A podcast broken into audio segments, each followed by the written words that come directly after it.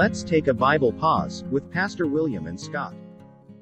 He goes on and quotes 2 Corinthians uh, 4, verse 4. In their case, the God of this world has blinded the minds of the unbelievers to keep them from seeing the light of the gospel of the glory of Christ, who is the image of God. So they uh, he in Second Corinthians, uh, the Apostle Paul calls him the God of this world, right?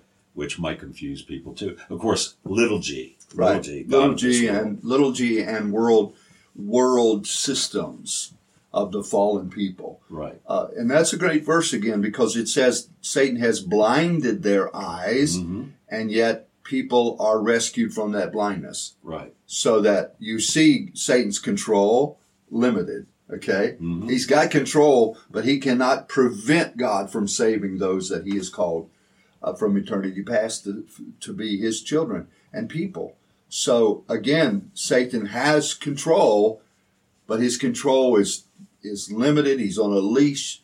The dragon has no teeth is a phrase that you can use mm-hmm. because he's he's at a limit. He can only do so much, and and that's it. Was this why the uh, work of the Holy Spirit is needed in our lives? Because Satan is con- in control yeah, exactly. of the world. There's nothing nothing right. we can do on our own. nothing it? we can do. We are, and that, again, you have these different categories and layers of discussion when you come to Scripture, and and, and so you, you have to always keep that in mind when you're using a particular description.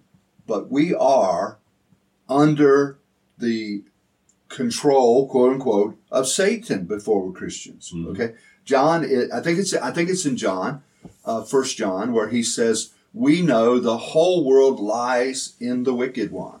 Okay, right. the whole world is under the sway of Satan. Every person not having been born of God, whose eyes have been opened, their minds illuminated, they've confessed Christ. Everybody else thinks they're free. Mm-hmm.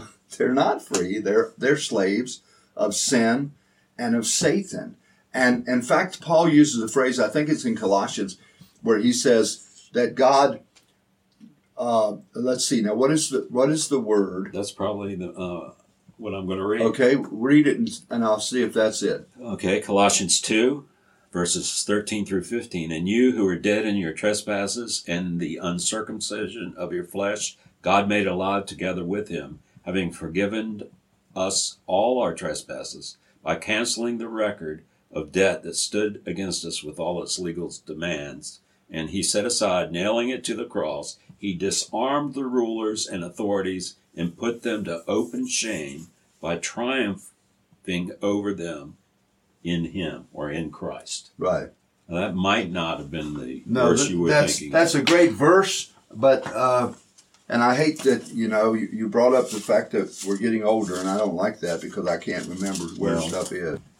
It talks about being transferred from the kingdom of darkness into the kingdom of his dear son. Mm-hmm. Um, and notice that the kingdom of darkness to the kingdom of his son. We were, uh, I don't want to use the word citizens but we were under the dominion of a different kingdom right. and a different king.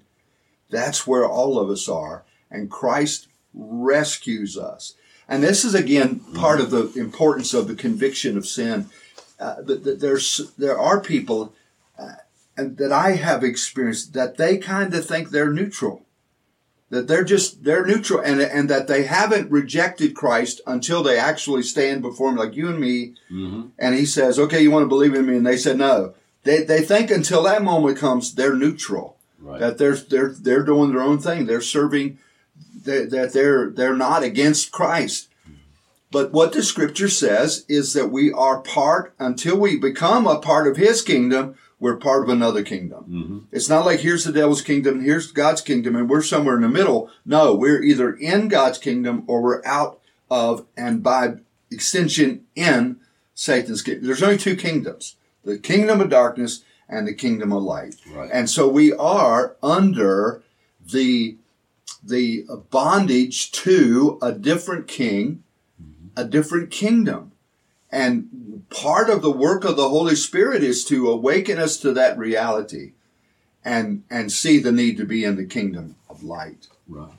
Well, that verse I read in uh, 2 Corinthians 4, 4, 4 where it says uh, that he, he refers to Satan as the God, little g, of this world, that implies worship. Yes, yes, yes. That, uh, that people, without even realizing, they're. wi- Right.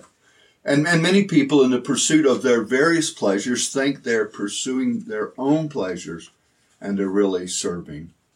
They're really serving Satan. Mhm. They're serving him in a, in a different way. We hope you were blessed by this Bible pause. To listen to the entire discussion, go to our YouTube channel. The link is listed in the description below. Thanks for listening.